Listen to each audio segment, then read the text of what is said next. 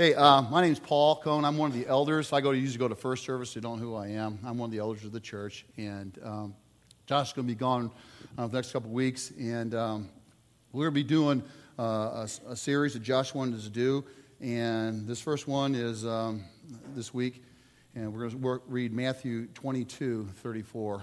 So why don't we turn our um, Bibles to Matthew 22, 34 through 40.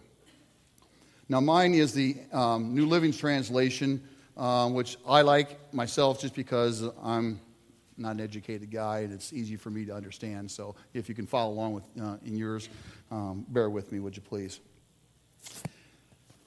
It says, But when the, Phag- uh, the Pharisees heard that he had silenced the Sadducees with his reply, they met together to question him again. And one of them, an expert in the religious law, tried to trap him with this question Teacher, which is the most important commandment in the law of Moses? Then Jesus replied, You must love the Lord your God with all your heart, all your soul, and all your mind. This is the first and greatest commandment. A second is equally important love your neighbor as yourself. The entire law and all the demands of the prophets are based on these two commandments. It all comes down to these two things we can do a whole bunch of other things, but it comes down to two basic things. God doesn't give us a bunch of rules to follow, He gives us two love God, love people. Those are the two greatest things. Tim, since I mentor you, you remember, for all your life, you remember these two things love God, love people. Nothing else matters. Because if you can do these two things, you're doing what God wants you to do. This is it. It comes down to this. Today we're going to be talking about loving God, and Isaac will be talking about loving people next week. But we're going to focus on loving God. We're going to get back to basics. I'm no theologian, but I'm just going to share with you guys what's been going on in my life last five, six years. Um, how I guess God's really been showing me a lot of things. Um, I've been working with uh, Bill Allison. He's a good friend of mine and with other pastors and youth pastors in the area. We get together, uh, we're called the, uh, the PALC group, Peoria Leadership uh, Community, we just call it that. But we just get together and we uh, wrestle with these questions we got about God and all this stuff. And we come, and I think I've learned the most. This is one of my favorite passages in the last five to six years because I've always tried to do things for God. You know, uh, I'm doing this, I'm doing this, I'm doing this, I'm doing this. But I got to get back to the basics. And if I do the basics, everything else will come along. And the first thing is to love God and to love people.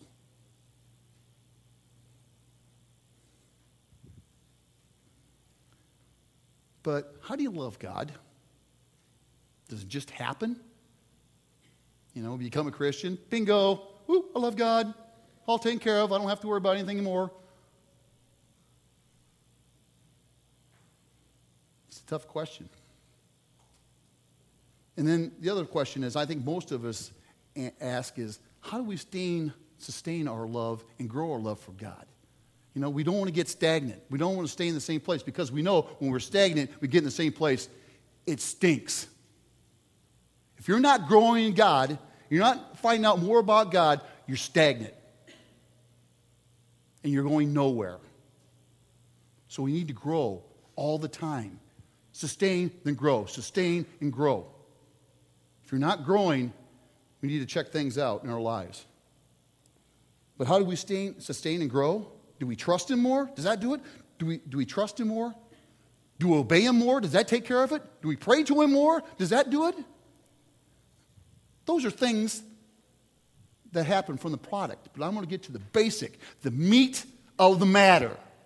Why we do these things. Why do we do, why do we want to pray to God? Why do we want to obey Him? Why do we want to trust Him? What for? What does it matter? I'll tell you why. I'll give you the answer. Pretty simple. Because who God is. That's the whole crux to the point. Who God is. I think we lose sight of who God is. We forget. We need to be reminded over and over and over.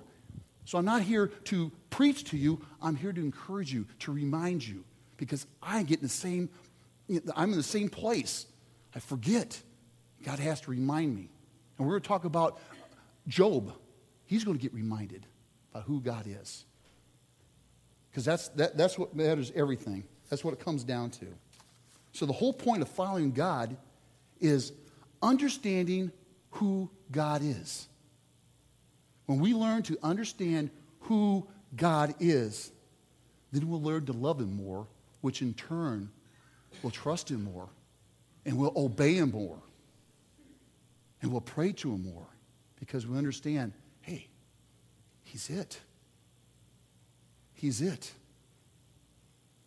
Because I, a lot of times, this is me, and I'm sure you're like me. You're not much different than me because you struggle in your Christian life. But I, I think a lot of times I forget, what's how I want to say this, to really understand who we're dealing with. Do you know who we're really dealing with in reality? It's not our bosses, it's not our jobs. We're dealing with the creator of the universe, the holy, sovereign one, the great I am who I am. That's who we're dealing with. I think we lose sight of that. I do. I go, whoa. Muhammad Ali once said, I am the greatest. Remember that? I am the greatest. He meant the greatest boxer, I think. okay? But you know what? He could go back and up and prove it. He said, I am the greatest.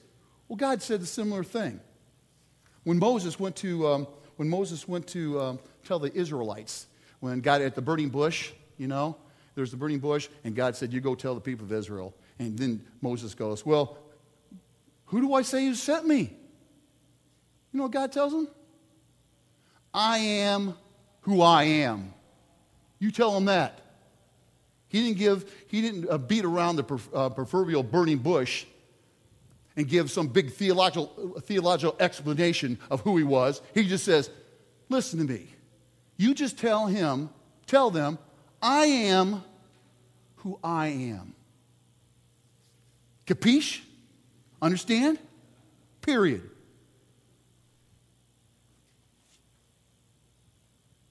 Jesus said many times, I am. You guys know some of the places in the Bible he said, New Testament, he says, I am? Can you name some? How about, I am the Messiah? I am the Good Shepherd. I am the way, the truth, and the life. I am the light of the world. I am the resurrection of life. I am the Alpha and the Omega, the beginning and ending. I am. Now, I'll try to explain a little bit different, and this is, gets to my room. I'm going to go to the sports world. I'm a sports nut, man. You know, I coach, uh, I coach track and I coach basketball, and uh, so it's easy for me to explain, uh, explain this. Uh, Muhammad Ali, Babe Ruth, Michael Jordan, yeah, yeah. I watched Michael Jordan. I used to have season tickets to Chicago Bulls, so I went up quite a bit, you know, and I watched Michael Jordan, seeing what he could do. But Muhammad Ali, he always said, I'm the greatest. And he went out and won three different heavyweight championships. And then he used to go out, when he was younger, he used to go out and predict what round he was going to knock the guy out in. Now, he didn't always go to that. You know, he, he always didn't do that, but he usually won. He didn't lose too much. He could back it up. He proved what he did. And then the ba- uh, great Babe Ruth, the big great Bambino, is that what it was? The great, great Bambino? What's the legend? One day he walks up to the plate, bat in hand, sees a center field fence. He goes, Now that's a no no in baseball. That is a no no in baseball. There's a book, I love this book. It's called The Baseball Codes, and it says things that are talked about behind the scenes that no one knows about. You know, if a batter came up today, or it used to be, especially in the 60s and 70s, and if a batter came up and walked up to the plate and did this, you know what would happen to him? He'd get a beanball right there. Guaranteed. Because it was disrespecting the other players. But Babe Ruth, he was so confident what he did, he could do, he did it. And how's the story go? Boom! Center field fence, home run. The crowd goes nuts. He proved it. He says, I can do this. And my favorite, Michael Jordan.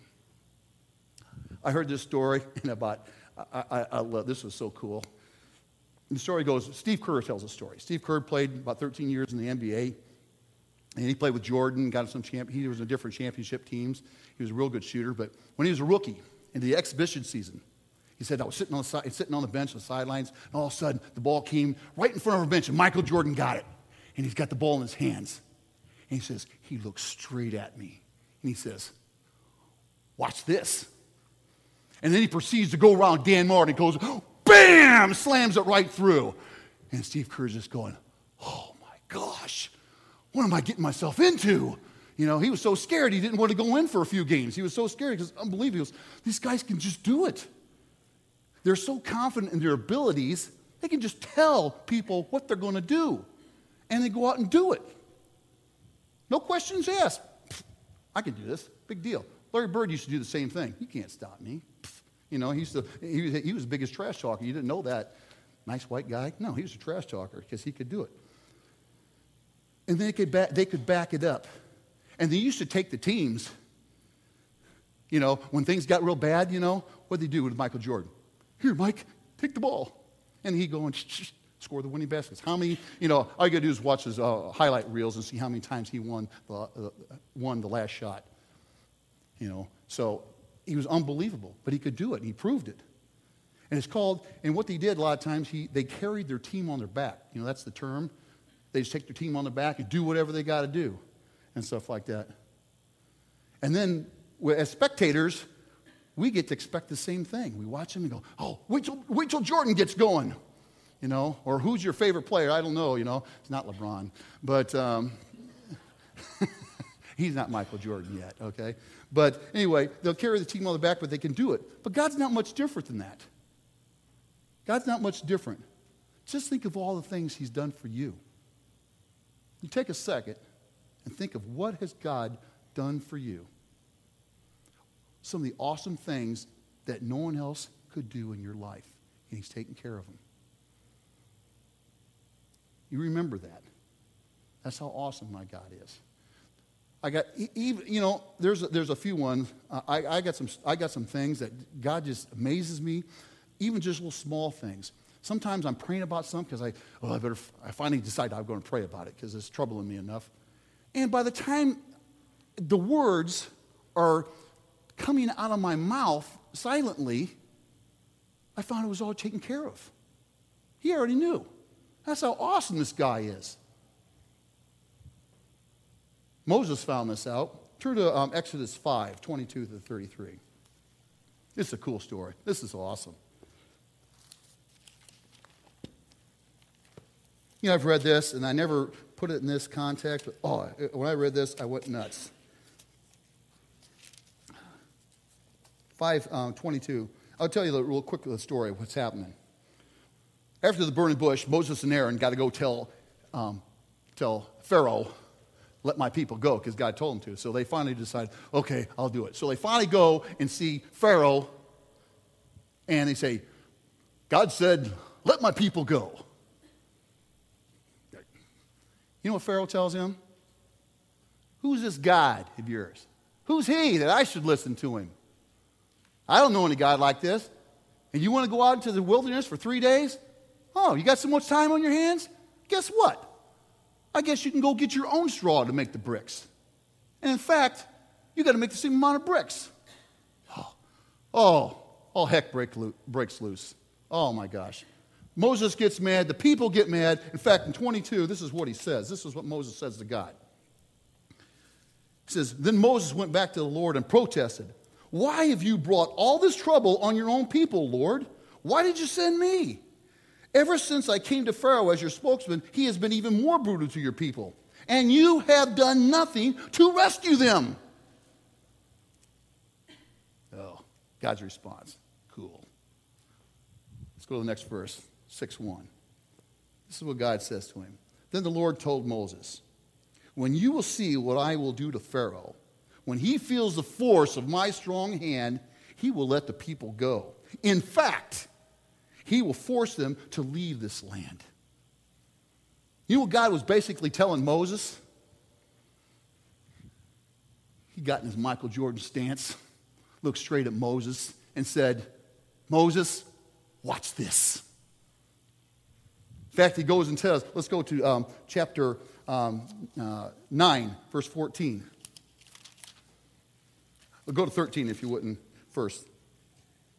And then it says, And the Lord said to Moses, Get up early in the morning and stand before Pharaoh. Tell him, This is what the Lord, the God of the Hebrews, says Let my people go so they can worship me. If you don't, I will send more plagues on you and your officials and your people. Then you will know that there is no one like me in all the earth. And then he goes to 10:1 and he says, Then the Lord said to Moses, Return to Pharaoh and make your demands again. I have made him my, eh, his officials stubborn so, he can, so I can display my miraculous signs among them. I've done it so you, so you can tell your children and your grandchildren about how I made a mockery of the Egyptians and about the signs I displayed among them, so you will know that I am the Lord. So you will know. So you will understand. So you have so much confidence in who I am that you can tell your children, which is hard to do, and your grandchildren who I am. That's what I'm going to do. I'm going to show you what I'm all about. I'm going to put on Michael Jordan. And so that you will know that I am the Lord. Kaboom! In your face. In fact, I used to like this one player. His name was um, Darryl Dawkins. They called him Chocolate Thunder. He was back in the 70s and 80s and stuff like that. And he broke about like four ba- uh, backboards because he, was, he could dunk so hard. He was such a big guy. And he blew them up before they had the breakaways. In fact, that's why they made the breakaways. Well, he used to name his dunks. And I said, I got thinking about that. I go, I wonder what he would say if he seen God do that. And I think he'd say this. He'd say, he had a thunder flying, Pharaoh crying, teeth shaking, earthquaking, Egyptian breaking, rump roasting, bun toasting, in your face disgrace. I am who I am, slam jam, in your face, Pharaoh. He was standing over like um, Muhammad Ali did Sonny Liston. Yeah. Michael Jordan over Patrick Ewing. He slammed it. Yeah. Now you know who I am. In your face, dude. Ooh, got a little bit of Josh in me there. think he's got itching ears up there. now, the one problem I have, and a lot of us probably do because you're not much different than me, you know, is that, so I'm going to talk in basketball terms again. We as Christians, we hold on to the ball too long. We think we can do it ourselves. Dribble around, hey, I can do this, I can do this, and we end up knocking it off our foot or, or throwing it into the stands or taking stupid shots. I'm a basketball coach, man. Those things drive me nuts. You know, instead of saying, hey, God, oh, I'm in trouble. Here's the ball. Take it. Do what you do. Go score the victory because we know we've already won the victory. The Bible tells us that. And, but we hold on to the ball thinking we can do it. And we forget to pass the ball to God and have Him take us on His back and score the points and get the game. Yes! We forget to do that. You probably already know this, but I'm just reminding you and encouraging you. That's what I love about the pocket. It's always encouraging. We wrestle with the questions, but we're always being encouraged. And I think to get back to the basics of loving God, we need to understand who God is, who we're dealing with. And then when we fi- understand that, we can love God more. And then we're going to be more apt to trust Him and obey Him and love Him and pray to Him because we know who He is. Hey, He's on our side. He's on our team. Who can stand before us? Who can stand against us, I should say? And here's another, last one I got. Here's another example. Turn to the book of Job.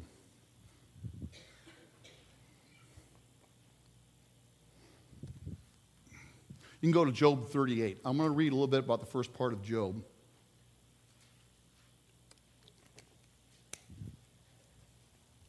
The one thing about the book of Job, I remember my good friend of mine, he's passed away now. Um, his name was Tom Taylor. He was a pastor of mine, he was my mentor. You know him, Faye. Tom, love the guy. Guy was a good guy, good man. And he taught me a lot. And I remember him telling me, he says, the book of Job, he says, there's like, he says, between here and eternity, like, and we're talking about the third, fourth, fifth dimension. Well, there is kind of like that because there's here and what we see here, and then we have eternity. And he says there's like an invisible veil that's there that we can't see. And every once in a while, God takes that veil and just opens it up just a, just a little bit so we can get a peek of what it's like. In Job, he does this. He gives us a little glimpse of what it's all about. It's not about here, it's about out there, because that's the real reality of life. We think this is it. Our life is it, or this earth. No, it's out there behind the veil with God. And this book talks about it. And I'm going to read something here. I'm going to read the first part. You don't have to you know, go there. I'm going to read the first part of Job, Job 1. And I'm going to read this story, but I'm going to do something different. How this all came about. I'm going to read it real quick. This is how you'd read it in a newspaper, all right? This would be the facts that we would see and that Job seen.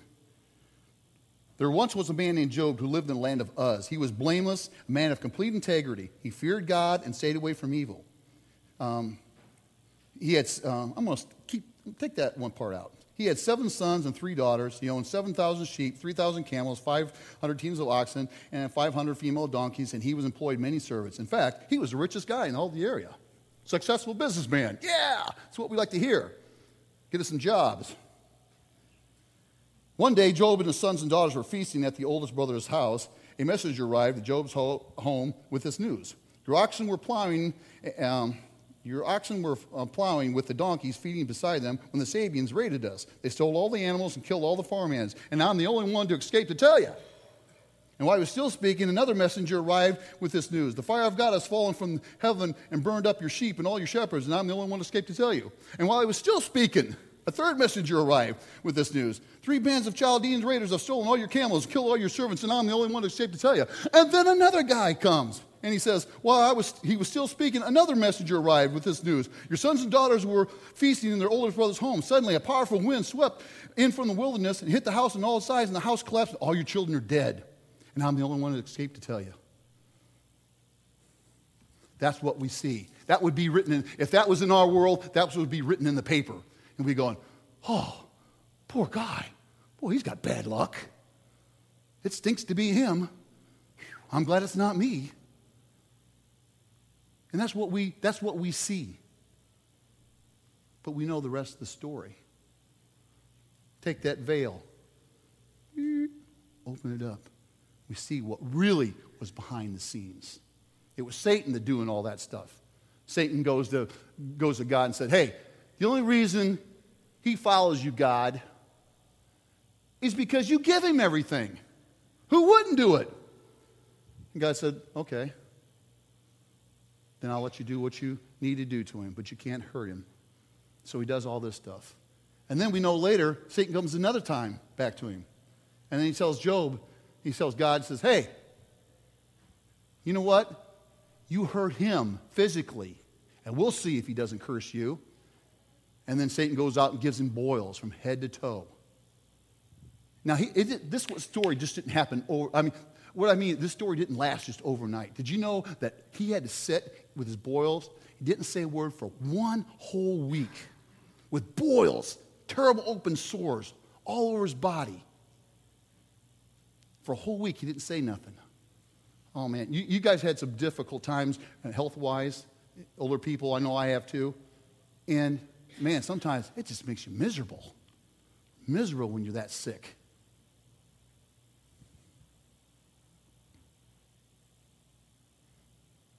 Again, we need to understand who God is. We need to understand that. Now, I'm going we interject God into the story and it changes everything.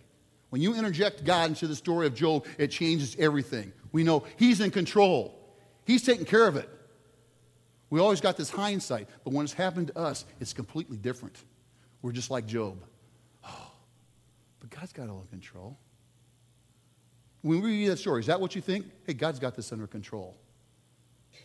And that's the truth.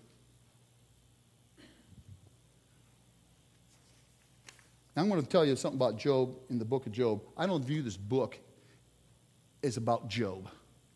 I did the same thing with Jonah last summer. I talked about that.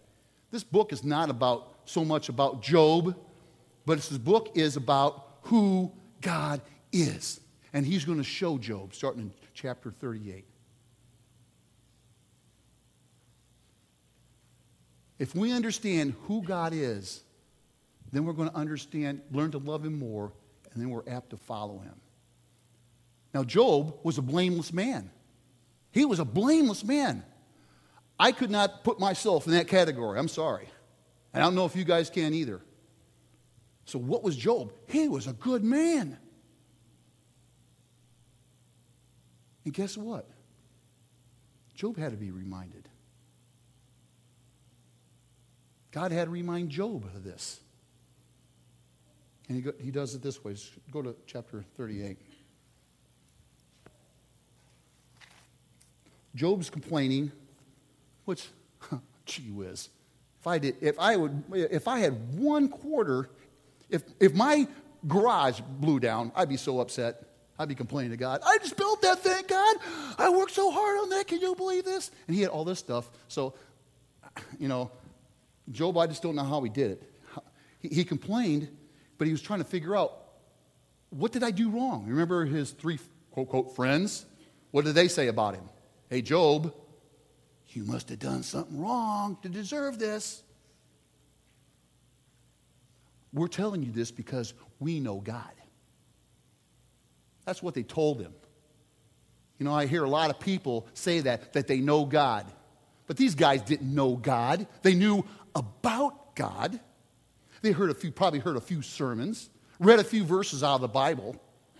You know, heard something on the radio, heard some, something else in yoga class you know, and said, Yeah, that's what God's all about. They didn't know God because God doesn't work that way. And he showed the other guys, I don't work that way. So you're wrong. Let's go to chapter 38. Now, he was complaining, which was be natural. And the Lord said to Job from the whirlwind, Who is this that, who questions my wisdom with such ignorant words? Brace yourselves like a man, because I have some questions for you, and you must answer them. Now, I don't think God was being condescending to Job at this point, because God knows us, He knows how frail we are. But I think He was saying, Job, I'm bringing you back to reality. Look who I am. And I think he was telling him that way. I want to remind you, Job, who I am. So he asked him questions. In fact, he asked him 64 different questions. It was like a police interrogation with a bright light overhead. Bam, bam, bam, bam, all these questions. Can you do this? Can you do this? He says this in verse uh, 4, 38. Were you there when I laid the foundations of the earth? Tell me if you know so much. In 16, it says, Have you explored the springs from which the seas come? Have you ever it says, Have you explored their depths? Did you know that they didn't know there were springs in the bottom of the ocean until about late 80s or 90s? They didn't know they're there. They finally got down, our cameras down there. Wow, they got springs down here. yeah, God knew that.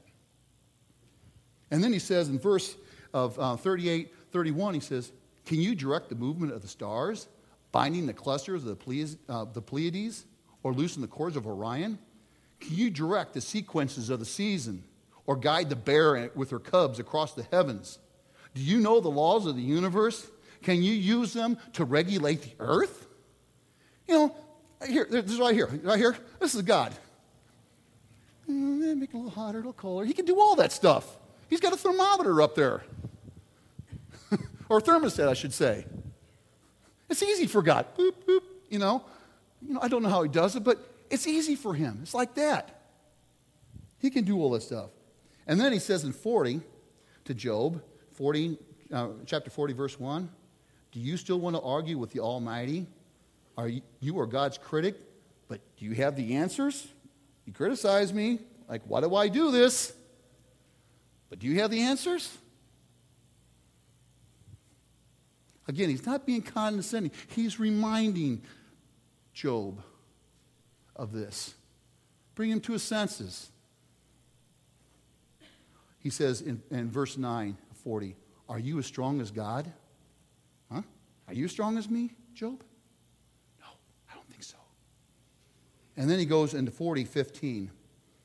I'm going to make a little sidetrack here, real quick, too. But he says, Take a look at the behemoth, which I made just as I made you. It eats grass like an ox. See its powerful loins and its muscles of its belly? Its tail is as big as a cedar. One of the things that ticks me off more than anything. Get your Bible. Some of you got, probably got notes at the bottom. See what it says about, what's it say about Leviathan, the behemoth? You know what it says? You know what some of them say? It could be an elephant, or it could be an alligator for the Leviathan. Or it could be some mythical creature. Mine says it could be some mythical creature. Just irks me. You ever see a tail of an uh, of a elephant? You ever see a tail? Is this as big as a cedar? You know, they're about, they're about this long and about that round. Is that big as a cedar tree? That's a pretty wooshy cedar tree, if, you'd call, if I'd say so. No, this was some big creature. And the Leviathan, it said it lived in the, lived in the ocean. And it said it breathed fire out of its mouth. Oh, that can't happen. Why not? You know the thing about it could have been some type of dinosaur. Did you know um, there's a thing called the bombardier beetle? It can shoot out fire out of its tail. They've even found a creature, they don't know what it is, but they've got the extra compartment. Um, uh, Gene Randall reminded me of it. I remember seeing this. And it, it, it could have um, held um, the two chemicals that allow that to happen. Couldn't God make something out there like that? The Leviathan. Um, it could be a fire breathing dragon. How many stories throughout history has called uh, fire breathing dragons? But we call them mythical. 3,000 years ago, the Chinese talked about fire breathing dragons, all the way up to um, uh, um, who's got a silver? Uh, what? Yeah, Arthur, yeah. Yeah.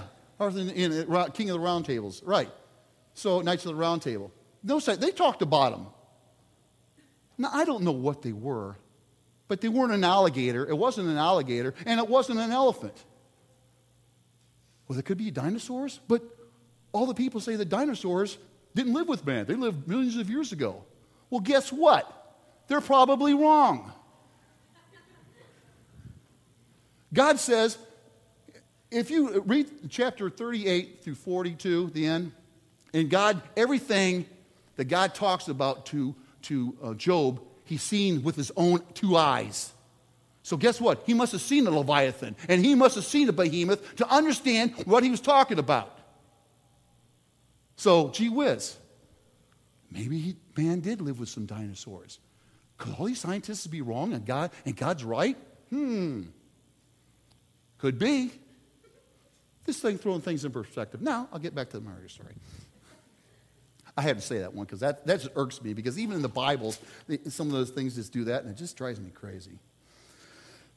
anyway, okay, where was I? okay, but God never a- answers any of Job's questions. You notice that? He never answers one of Job's questions that Job that threw in there in the last um, chapters, all the chapters before. Instead, God uses Job's ignorance of the earth's natural order to reveal his ignorance, uh, his ignorance of God's moral order. If Job didn't understand the workings of God's physical creation, how could he possibly understand God's mind and his character? God went back to the basics with Job. See what I do, Job? Now, why would God do have a blameless man? Because Job still needed to learn to love God more. God wanted to, for Job to experience him more. How many times have we gone through some terrible suffering, and that's when we see God the most? We see God the most then. Now, I don't want, you know, a lot of people, I think this is probably the prayer you don't want to pray.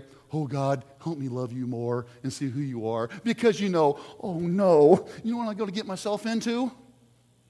Yeah. Yep. That's how God works.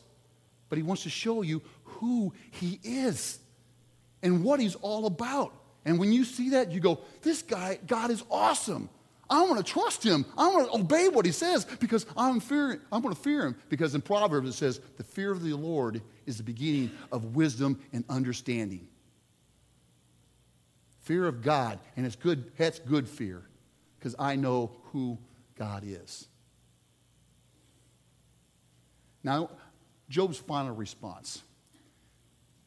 This is this one, this is probably one of my I, I always get keep getting better verses I like, but this is one of my favorite ones because it puts me, it puts me in my mind to who God really is and what, and what I am.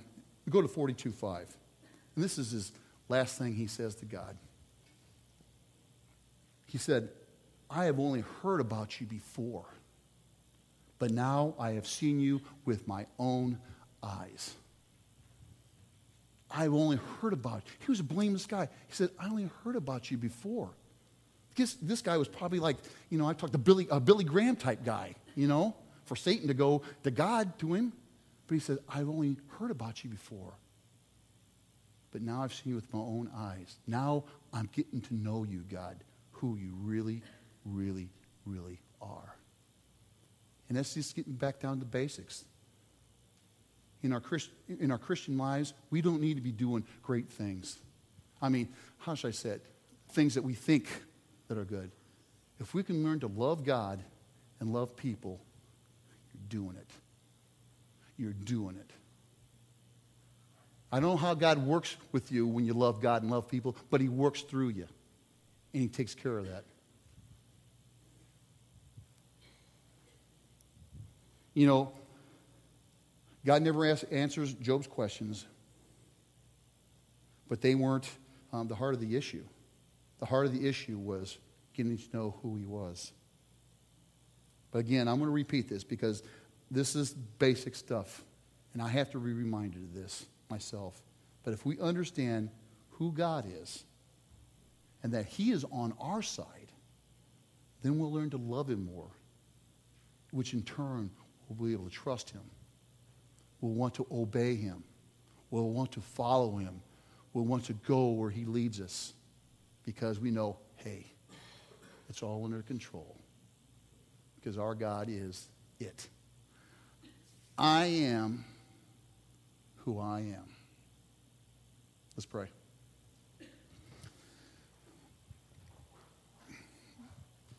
Lord, I just thank you um, for each person here, Lord. I just pray that we'll all be reminded who you are that you're the great I am, that you got everything in control. This world seems like it's going down the toilet soon. It gets crazy. Things are going to happen, but you know what? You're in control. And I'm going to have to trust you for what you're going to do in my life and, these, and everybody else's here's lives too. So just thank you for that. And we ask you to be with Josh and let him have a relaxing time with his family. And as we go, just remember, be reminded who you are. And in Jesus' name we pray. Amen.